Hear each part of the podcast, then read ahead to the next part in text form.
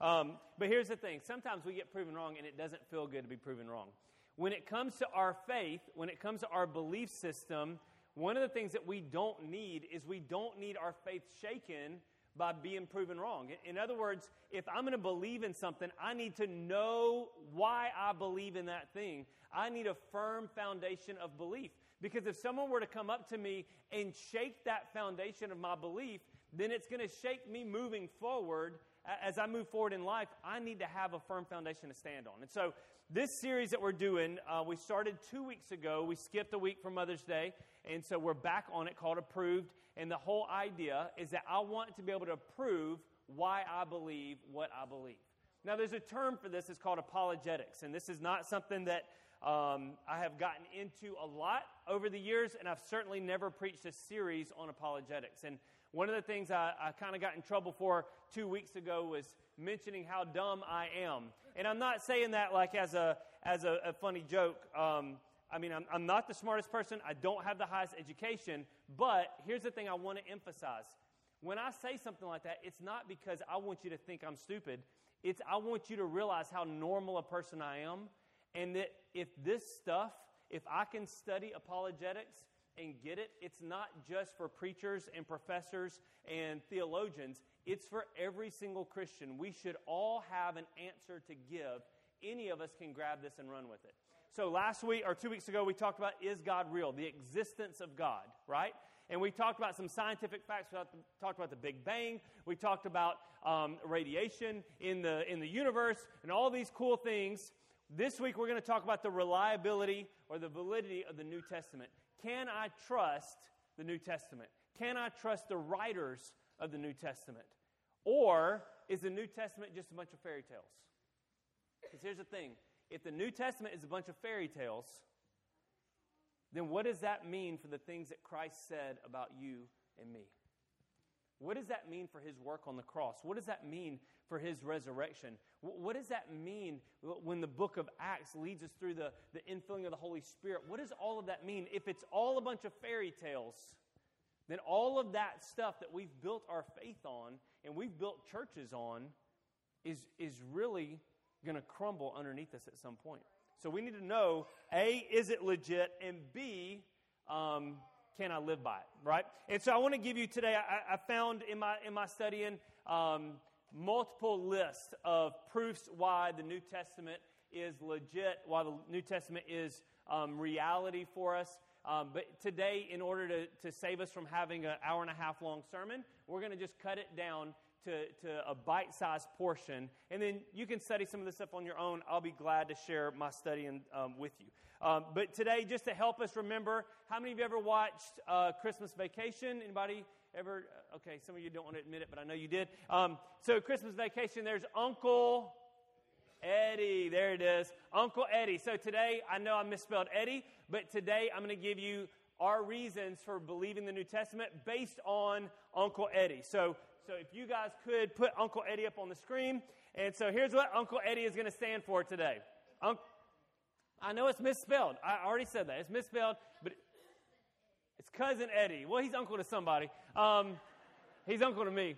All right, so we got early writing. So the first E is early writing, then divergent details, demanding and difficult teaching, embarrassing details, and excruciating deaths, right? Or testimony. I put testimony on that one but excruciating testimony.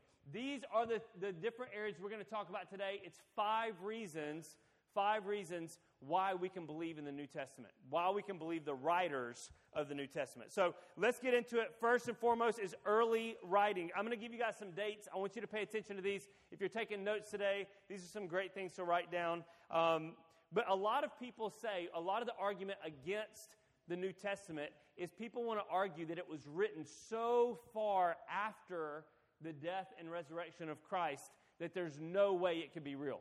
They say it's so so much of it is based on oral tradition that none of it can be real, that, that, that people have come in and added their own stuff. But did you know that, that really there are books that were left out of the New Testament? People wrote books eh, that did not get included in the New Testament because they were too far away from the death, burial, and resurrection of Christ. And so I just want to give you a couple of things in here. A couple of dates to remember. Number one, Jesus died and was resurrected between 30 and 33 AD. Somewhere in that time frame was when Jesus was uh, died and resurrected. And and actually, there I didn't put this in my notes today, but there are um, extra biblical writers. There are people that were not Christians, uh, Jewish historians, Roman historians that all mark Jesus as being a real human being on earth during that time frame. They, they talk about him. It's, it's written down in their books. We're not going to get into that today, but that's, that's something to remember. The Jewish uprising and the destruction of the temple, um, now that may not matter to you, but I just need you to know it's a time, it's a time stamp for us. Happened between 66 and 70 AD. The Jews tried to rise up against the Romans in 66 through 66 and, and, uh, and 70. And then in 70, it, it's a known fact the temple was destroyed in 70 AD. All right? Why am I telling you all this stuff? Well, here's a couple of things I want you to just put in, in your uh, holster here, some ammunition. Put this in your gun. So, if the destruction of the temple was in 70 AD and the Jewish uprising happened in 66 through 70, um, why were those things never mentioned in the New Testament? Think about this for a second. They were never mentioned in any of the New Testament books. Is it because they didn't happen? No, they absolutely happened. Why weren't they mentioned? They weren't mentioned because at the time of the writing of the New Testament, they hadn't happened yet. So, why is that important? Well, that puts the writing of the books of the New Testament between the resurrection of Christ in 30 to 33 AD and 66 AD. So you've got a 30 to 33 year span of time that all of these books had to have been written. Okay? Here's another, another uh, little proof in that same mold the book of Acts. Now, the book of Acts is considered one of the most historically accurate books in the Bible. As a matter of fact, um, uh, archaeologists and historians will reference the book of Acts to be able to locate places in real life today. Um, there, there's stories in the book of Acts that Luke was the writer of the book of Acts. He was a doctor, for those of you uh, medical people in the room. Uh, just know you are well represented in the Bible. Uh, Luke was a physician, and so Luke was very detailed oriented in everything that he did. Um, as a matter of fact, uh, one, one archaeologist uh, went to Malta. The book of Acts tells the story of Paul being shipwrecked, right? Tells the story of Paul being shipwrecked, and it says that they cut their anchors and then the ship broke up among the rocks. Did you know that today they went to Malta? Not today, like today. In nowadays, they went to Malta. They go off the shore of Malta to a depth of about 90 feet, which is what Luke said they were, and they found four anchors of a Corinthian era ship. So Luke is very detailed oriented. I'm just saying that so you understand. Luke gets his facts right. Luke quotes and talks about multiple people in his books of Luke and Acts. He wrote both of them. He talks about multiple people that are all historical people. You can go back and find them in other people's writings. They're all historical people. So Luke doesn't leave a lot out. But here's the thing Luke starts his book off talking about Peter and the disciples. He ends the book of Acts talking about Paul's life. And we figure that's because he traveled with Paul he changes language from, from saying they to saying we, right? And so he's traveling with Paul in all of his um, adventures. And so, um, so as he travels with Paul, here's something to note. Paul dies, this is confirmed because he was killed by Nero. Paul dies in 64 AD. We can track that historically. He was killed in 64 AD. Luke doesn't mention the death of Paul, ever. Now, you would think if someone were writing a book about the life of someone, they would include their death if they're writing it after the fact. But because they weren't writing it after fact, because Luke was writing it within the window of 33 AD, and when did Paul die? 64 AD, that he must have written it in that time frame. So Luke isn't very far removed from the death, burial, and resurrection of Christ. Here's the last one James, the brother of Jesus, dies in 62 AD. Now, listen, the Bible never mentions James's death. It mentions a different James dying, but not, the, not James, the author of the book of James, the brother of Jesus. It doesn't mention his death in 62 AD. Now, I know this might sound controversial, but last time I checked, most writers don't write very often after they die, right? Most writers write all of their works while they're still alive. James wrote the book of James. He says his name in the book, it's in the title. So James wrote the book of James, but he died in 62 AD. He was the brother of Christ. Therefore, he had to have been alive during the time of Christ. And so his book must have been written within 33 and 62 AD. Why are we focused on that so much? Because so many people are going to tell you that the books were written so far past the time of Christ that there's no way they could be reliable. But I'm telling you, common sense, like you don't have to be a historian or an archaeologist or Indiana Jones to figure out that common sense will tell you that, that these guys were living in that same, same time frame and were writing within that same, same time frame. I don't know why I can't speak English today. It's important to do when you're a preacher. I want you to think about those of you that are old enough. Think about what you were doing 30 years ago. How much detail can you remember from 30 years ago? I know my dad can't remember too much from 30 minutes ago, but, but 30 years ago, some of us can still remember some detail, right? I remember 30 years ago. I remember my 13th birthday. I remember that my friends, Matthew, Mark, and John, I was kind of like Jesus. If I just had a friend named Luke, um, I, re- I remember my friends Matthew, Mark, and John were the only people invited to my birthday party at 13 years old. We went to Aladdin's Castle at Village Mall in Auburn and played video games, and my parents gave us a bunch of tokens. Then we went home and played football in the front yard, and then we ate cookie cake because that was my favorite kind of cake was cookie cake at that time, and then we played Nintendo. You see the detail that I remember? I'm not the smartest person in the world. I didn't live through the death, burial, and resurrection of Christ. But see how I can still remember what I did on my 13th birthday? What a random day to remember. December 12th of whenever that was. I don't even know the date, right? I, I just want you to show, I, I want to show you, we can still remember stuff. It doesn't mean that we don't know the details of what happened. These writers were very close to the events of the life of Christ. It was very easy for them to write down the details without forgetting. Another thing to consider is some people feel like, not everybody, but some people feel like Paul might have had, had access, although some, some scholars are going to say that the Gospels were written after, after Paul wrote his books. But there are some people that say, when I think it was the book of Thessalonians, that when Paul wrote the first letter to the Thessalonians, um, that he had access to Matthew's writing of the gospel because some of the language is so similar. It just goes to show you that, that the early writing is the first evidence that we can trust. We can trust the, uh, the New Testament. The second one is divergent details. The word divergent just means um, to develop um, in different directions. In, in other words, we're going to get the same story, but we're going to get different details of that same story, right? And, and that's okay. I was, um, I was talking to, to Andrew Rape. He's the owner of CrossFit Trussville, that now meets here. So if you guys see stuff like you've been seeing on our Facebook page, we've got a trail cut in the woods. Um, I know Gayla wants to go put a, a, garden out there, and so she, she got, got you a space. Gayla, go put your garden out there. Um, we got a trail cut in the woods, and, and you guys notice we got trailers out here with a bunch of floor mats. We're trying to get stuff straightened up and cleaned up. Um, so they're, they're making their home here with us uh, right now. And, and Andrew is telling me that during, the, during COVID, uh, the gym had to work out outside.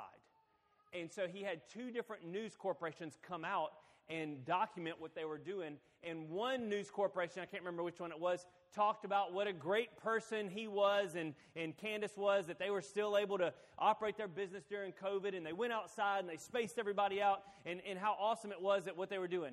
Another news outlet, I think maybe it was Fox, I can't remember, they came out and they, they were doing a, a similar um, story on Andrew, but when they did it, the title underneath his name said like illegally, um, you know, open for business, and he's a criminal, and they, they had a whole other twist. The same exact story, but details because they were being viewed from two different viewpoints.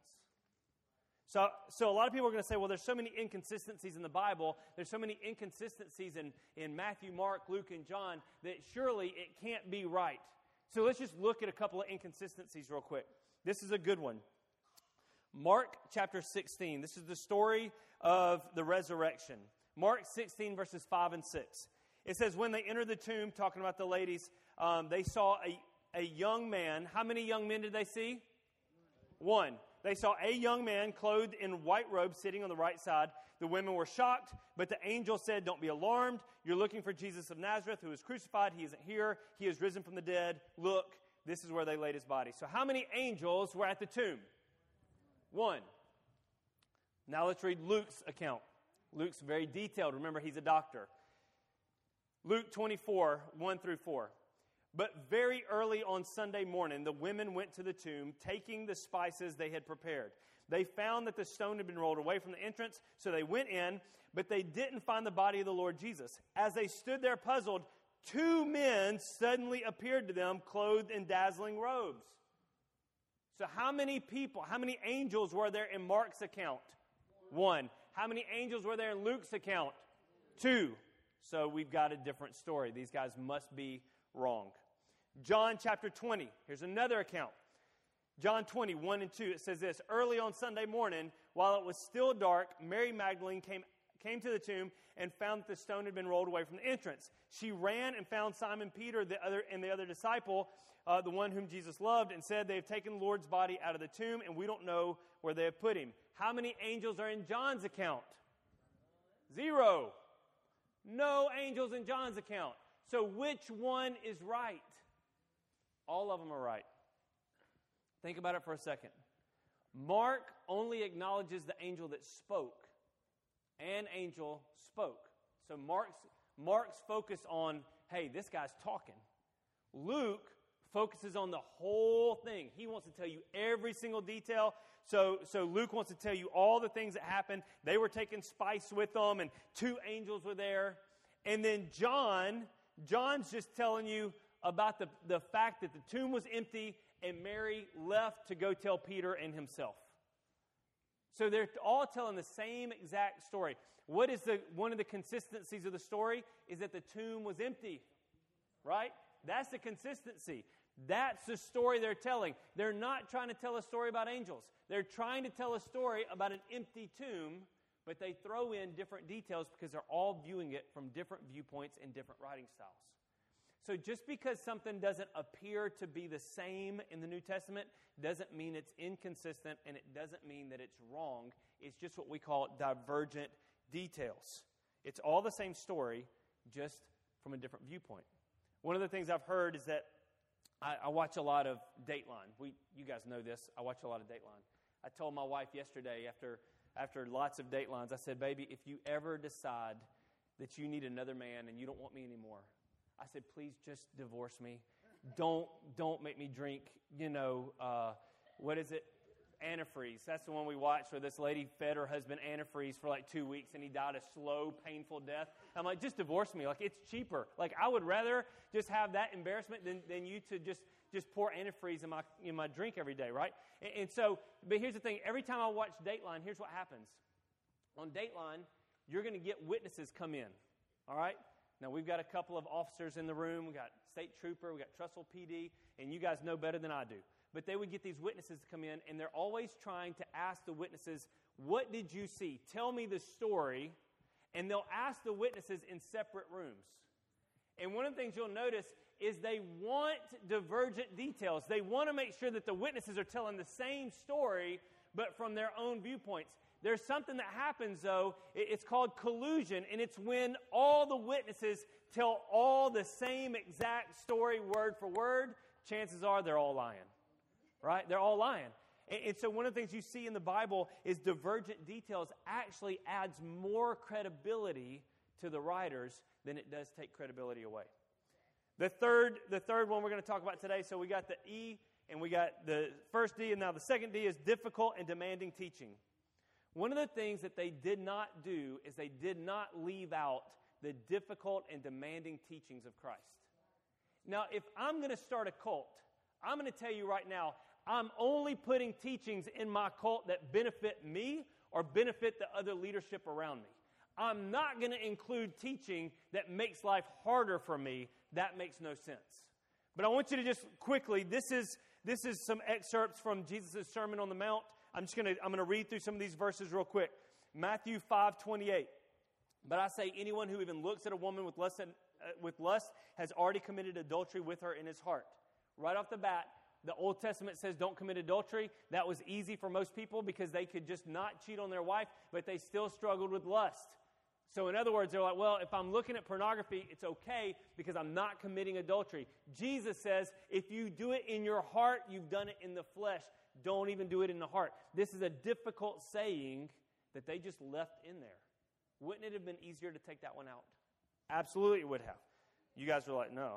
Matthew 5 uh, 32 says this But I say that a man who divorces his wife, unless, he, unless she has been unfaithful, causes her to commit adultery, and anyone who married, marries a divorced woman also commits adultery. In those days, there was this big to do about divorce because you had the two different religious groups of, of Jews um, that, that they broke apart over stuff like this. One group said you can divorce a woman for only only for adultery. Another one said you can divorce a woman if her hair looks bad in the morning. Right? They had two different viewpoints of divorce. Jesus comes in and makes it even more difficult. And he says, I tell you what, if you divorce and remarry, you're committing adultery. And that hurt everybody's feelings. They should have left that one out, but they didn't. Matthew 5 33, uh, I mean 39 through 42. But I say, don't resist an evil person. If someone slaps you on the right cheek, offer the other cheek also. If you're sued in court and your shirt is taken from you, give your coat too. If a soldier demands that you carry his gear for a mile, carry it two miles. Give to those who ask and don't turn away from those who want to borrow. Skipping down to verse 44, it says, But I say, love your enemies. Pray for those who persecute you. In that way, you'll be acting as true children of your Father in heaven. For he gives his sunlight to both the evil and the good, and he sends his rain on the just and the unjust alike. This goes against our very human nature to treat our enemies with respect, honor, and prayer. It goes against who we are. And the Jews of that day, when he says soldiers, he's not talking about fellow Jews, he's talking about the Romans. The Romans and Jews hated each other.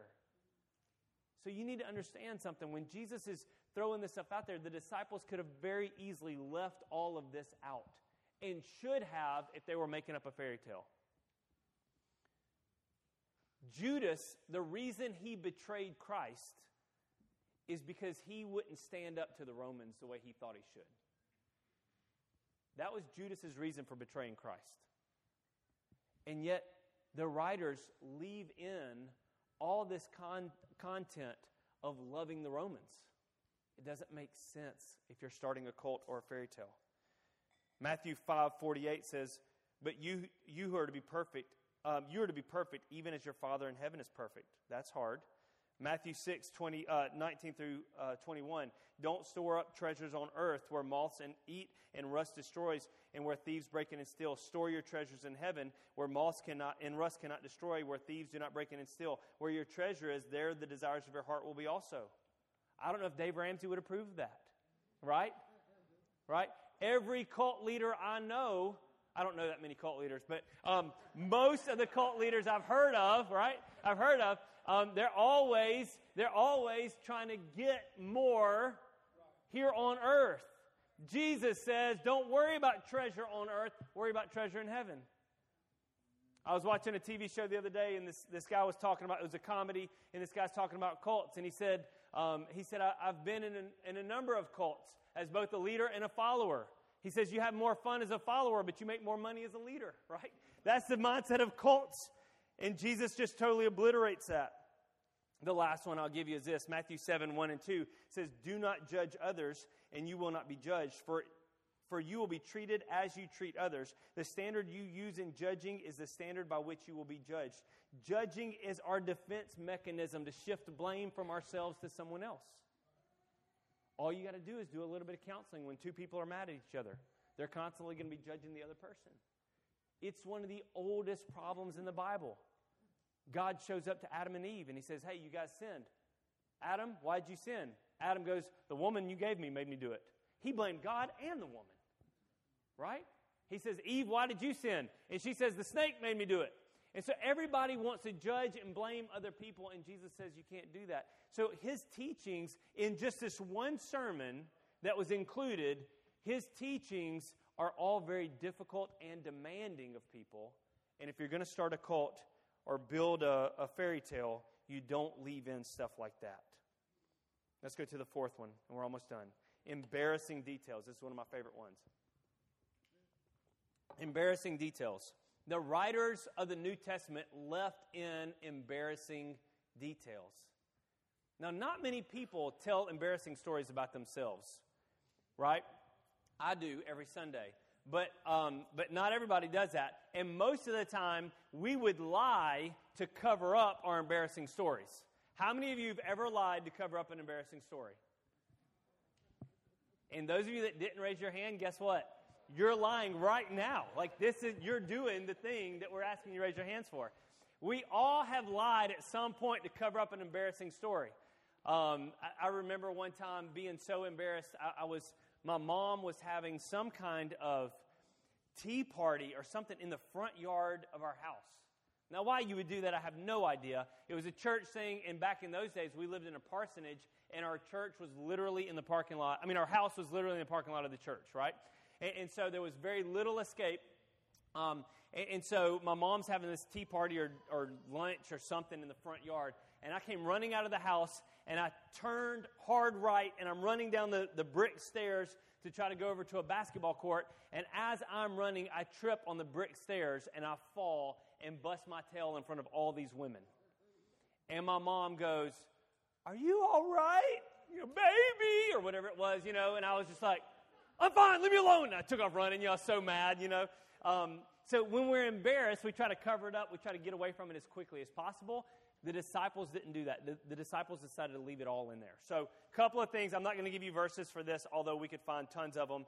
Um, one of the things they left in was dumb. They left some really dumb stories um, of multiple times over and over where the disciples just did not understand the teachings of Jesus. And Jesus, multiple times, would have to come back and explain over and over and over. If I were writing the story, I would say, and Jesus talked about the parable of the sower and I got it right away. Right?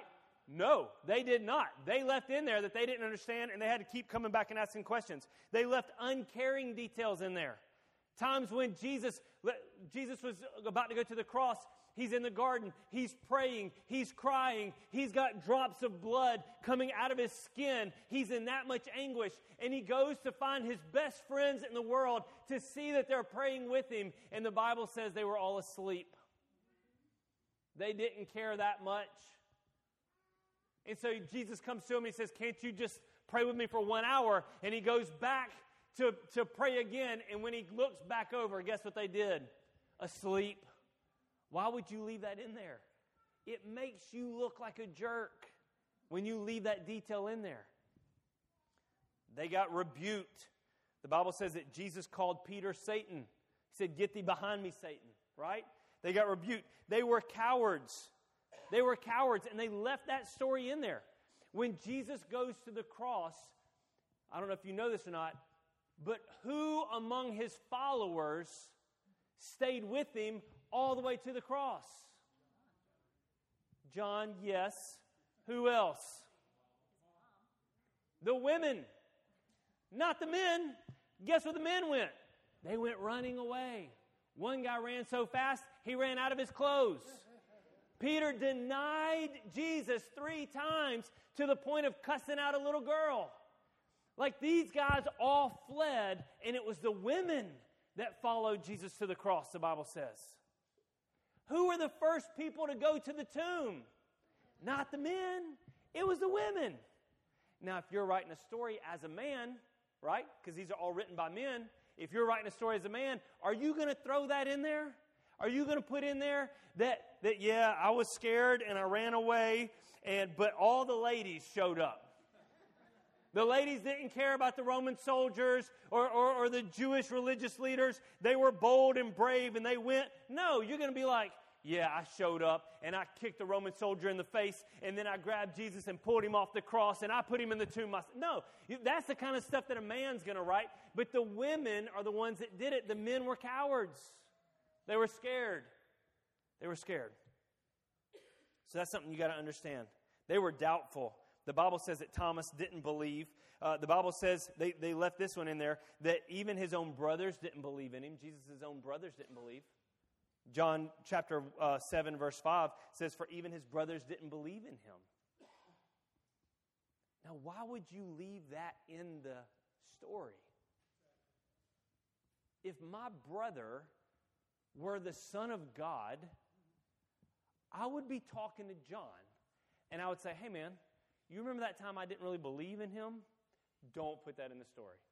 Leave that part out, right? But they left it in. They left it all in. Why? Because it's an honest retelling of the story. It's an honest retelling. They even left disparaging words about Jesus in there. They left in there when people called him a drunk and they called him demon possessed and they said he was a madman. They left the story in there of a prostitute washing his feet with her hair, which could have been taken as a, a, a sexual um, issue. They left that story in there. They left in the fact that he was crucified, that he was crucified naked on a cross. Like they left embarrassing, disparaging stories about Christ in the story. Why did they do that? Because it was an honest retelling of the story. The last one is this. The last E is excruciating deaths. Excruciating deaths. All of the disciples, except for John, died a martyr's death.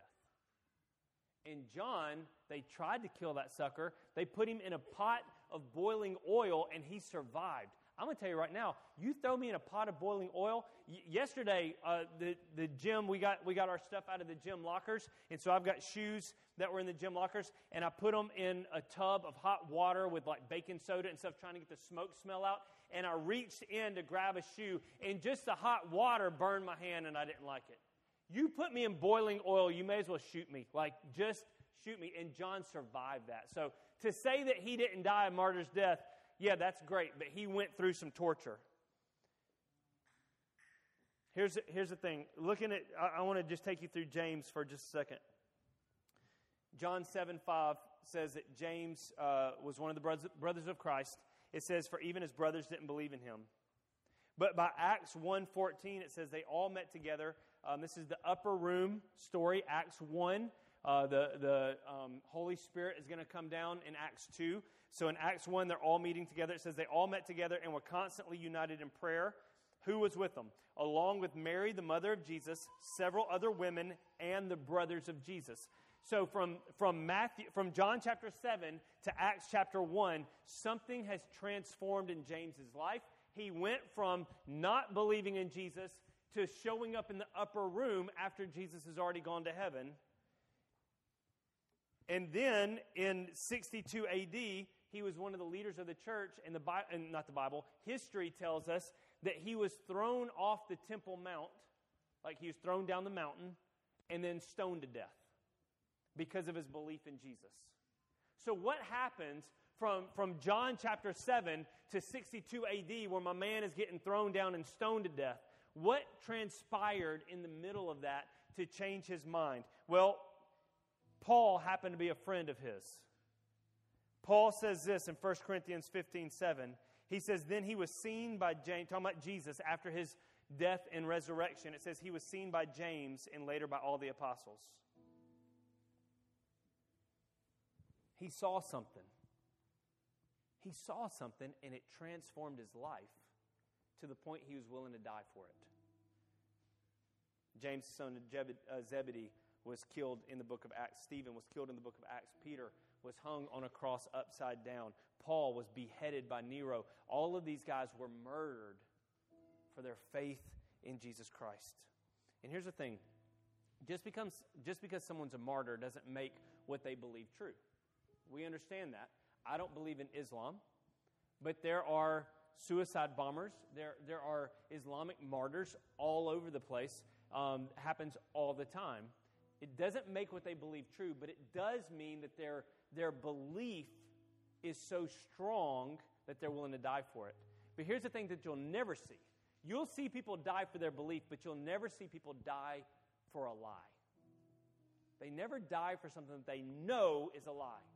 So one of the one of the stories that people are going to tell you is they're going to say, "Hey, you, you shouldn't believe in Jesus because he didn't really rise from the dead because his disciples just went and stole his body, and they had a conspiracy, and the conspiracy was to keep his body hidden and make it look like he was raised from the dead." Listen, anytime you have a group of people that have a conspiracy, they have a lie, and you threaten them with death, someone's going to crack. Someone's going to crack. I already said we have um, some law enforcement officers in the room. If they were to interrogate people and they were giving the option of murdering those people, they could get people to crack very easily, right? These guys didn't crack. We don't have one place in history where one of these early disciples didn't give up their faith in the face of death. Not one place. I read this, this quote. It's a little lengthy, so if you'll just go with me on this one, and this is where we're going to be closing today. This is by a guy named Chuck Colson. Chuck Colson was involved in the Watergate scandal. And Watergate was, you know, Richard Nixon, this is back in the day, and, um, you know, it was this, this whole conspiracy issue. And, and so I just want to read you what Chuck Colson says. He became a Christian. He says critics of, the Christ- of Christianity often try to explain the empty tomb by saying the disciples lied, that they stole Jesus' body themselves and conspired together to pretend he had risen. The apostles then managed to recruit more than 500 other people to lie for them as well, to say that they saw Jesus after he rose from the dead. But just how plausible is this theory? To support it, you'd have to be ready to believe that for the next 50 years, those people were willing to be ostracized, beaten, persecuted, and all but one of them suffer a martyr's death without ever renouncing their conviction that they had seen Jesus bodily resurrected. Does anyone really think the disciples could have maintained a lie all that time? No. Someone would have cracked, just as we did so easily in Watergate. Someone would have acted as John Dean did and turned state's evidence. There would have been some kind of smoking gun evidence um, or deathbed confession. Why didn't they? Because they had come face to face with the living God. They could not deny what they had seen. The fact is that people will give their lives for what they believe is true, but they will never give their lives for what they know is a lie. What, the Watergate cover up proves that 12 powerful men in modern America could not keep a lie and that 12 powerless men 2,000 years ago couldn't have been telling anything but the truth. Why don't you stand up with me this morning? So, what? Why is this important? Why does all this matter? Like, yes, I'm giving you guys a bunch of facts, and yes, we talked about Uncle Eddie or Cousin Eddie. Um, we, we talked about the, the different evidences for the New Testament, right? And again, essentially what I just gave you today is a paraphrase of what I've studied. There's much, much more evidence than this. So, why is this important? It's important because if, if the New Testament writers aren't telling the truth, then everything Jesus said is just a good story and a fairy tale and a nice little Aesop, you know, parable, fable, whatever they're called, right? That's all it is. And it gives us no, um, no substantial foundation to build our life on. Jesus said, Build your life on my words. Build your life on my words. But if it's all a lie, I can't build my life on it. Let me give you a couple of scriptures today that we need to build our life on. Matthew 20, 28. I, don't have these on the screen. For even the Son of Man came not to be served, but to serve others, and to give his life as a ransom for many. Luke 19:10 for the son of man came to seek and save those who are lost. Matthew 11:28 Jesus said, "Come to me, all of you who are weary and carry heavy burdens, and I will give you rest."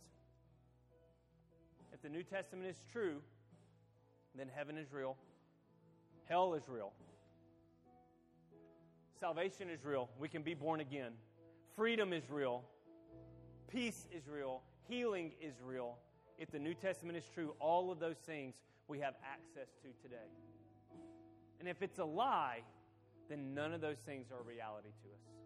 And no matter what we pursue or what we go after, it won't help us. Today, we're going to close out our service with this. We're going to pray. And, and I'm going to have our prayer team, we got some some men and women that we trust to come down, and they're going to stand in the front of the room. And when they stand in the front of the room in just a minute, I'm going to invite you. If you need, if you need the God of the New Testament, right? If you need peace, you need salvation, you need forgiveness, if you need healing, if you need freedom, whatever it is that you need today, we want to pray with you about that. We want to give you that opportunity. And, and we want to love on you and we want to be a part of what God's doing in your life. And so I'm going to ask you in just a minute to step out of your seat. I'm going to pray for you. And if you need prayer for anything today, whatever's going on in your family today, I'm telling you the New Testament is true. Jesus is real, and He wants to minister to your life today. I believe it. I believe it. Why don't you bow your heads with me this morning? God, I pray for